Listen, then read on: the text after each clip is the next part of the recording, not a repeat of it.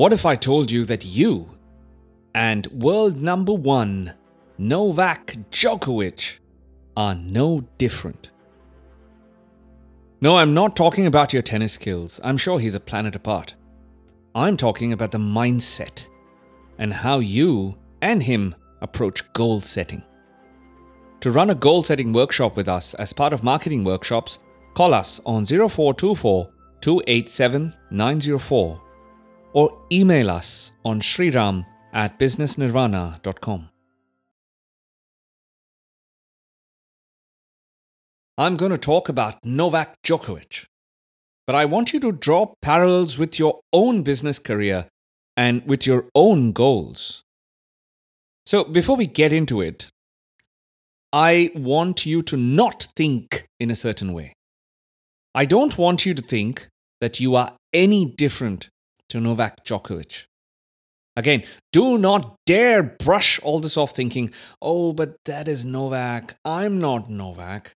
For starters, he didn't think, oh, but that is Roger. I'm not Roger.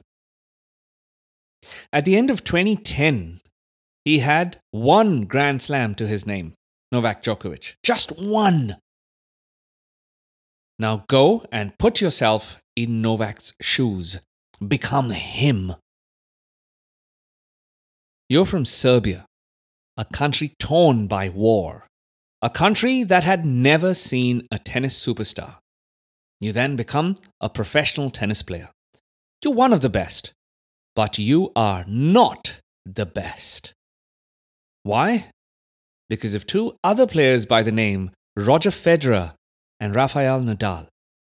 So, coming back to the end of 2010, you look at how your career has panned out. You've been playing professional tennis for about five years now.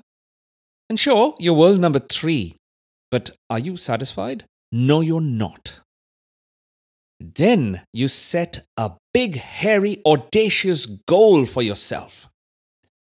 You want to have more Grand Slam titles than Roger Federer and Rafael Nadal.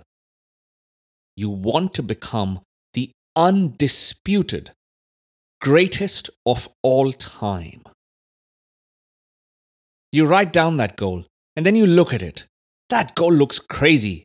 I mean, come on, Roger has 16 Grand Slams at that time. Rafa has 9. And how many do you have again? Just one.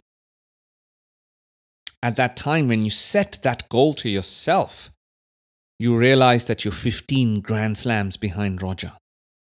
I mean, think about it, right? Pete Sampras, one of the greatest at that time, had 14 in his entire career. And you're eight behind Rafael Nadal. I mean, the great Ivan Lendl only won eight Grand Slams in his entire career.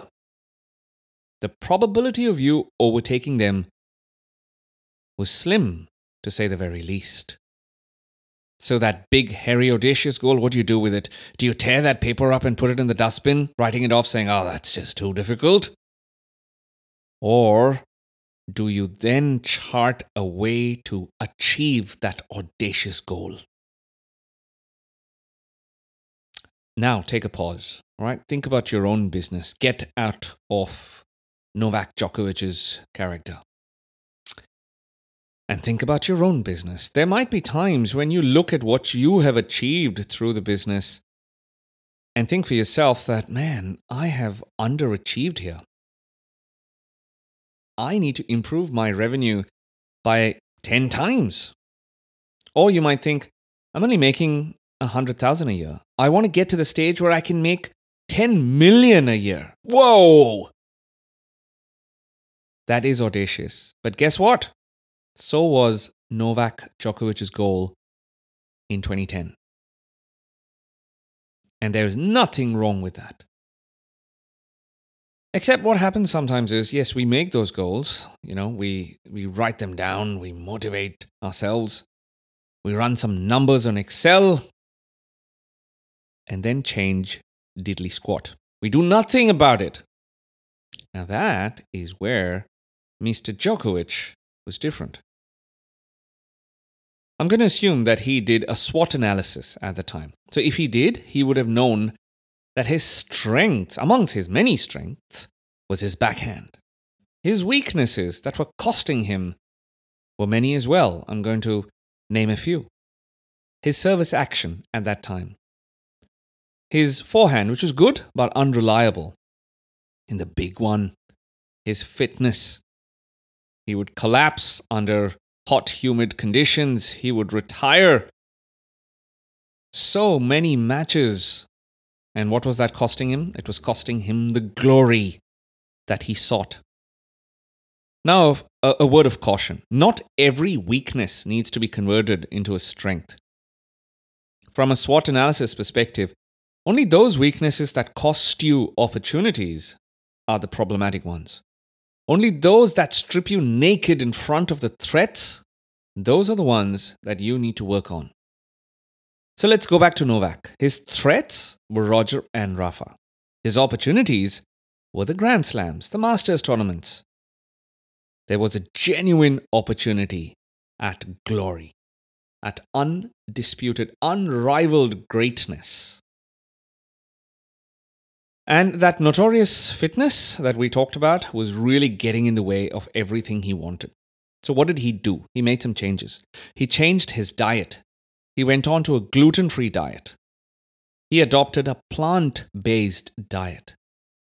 And he was absolutely relentless about that. All he could see was his goal of becoming greater than who the world had decided was the greatest. For that, he would need to win a lot more Grand Slams than both Roger and Rafa.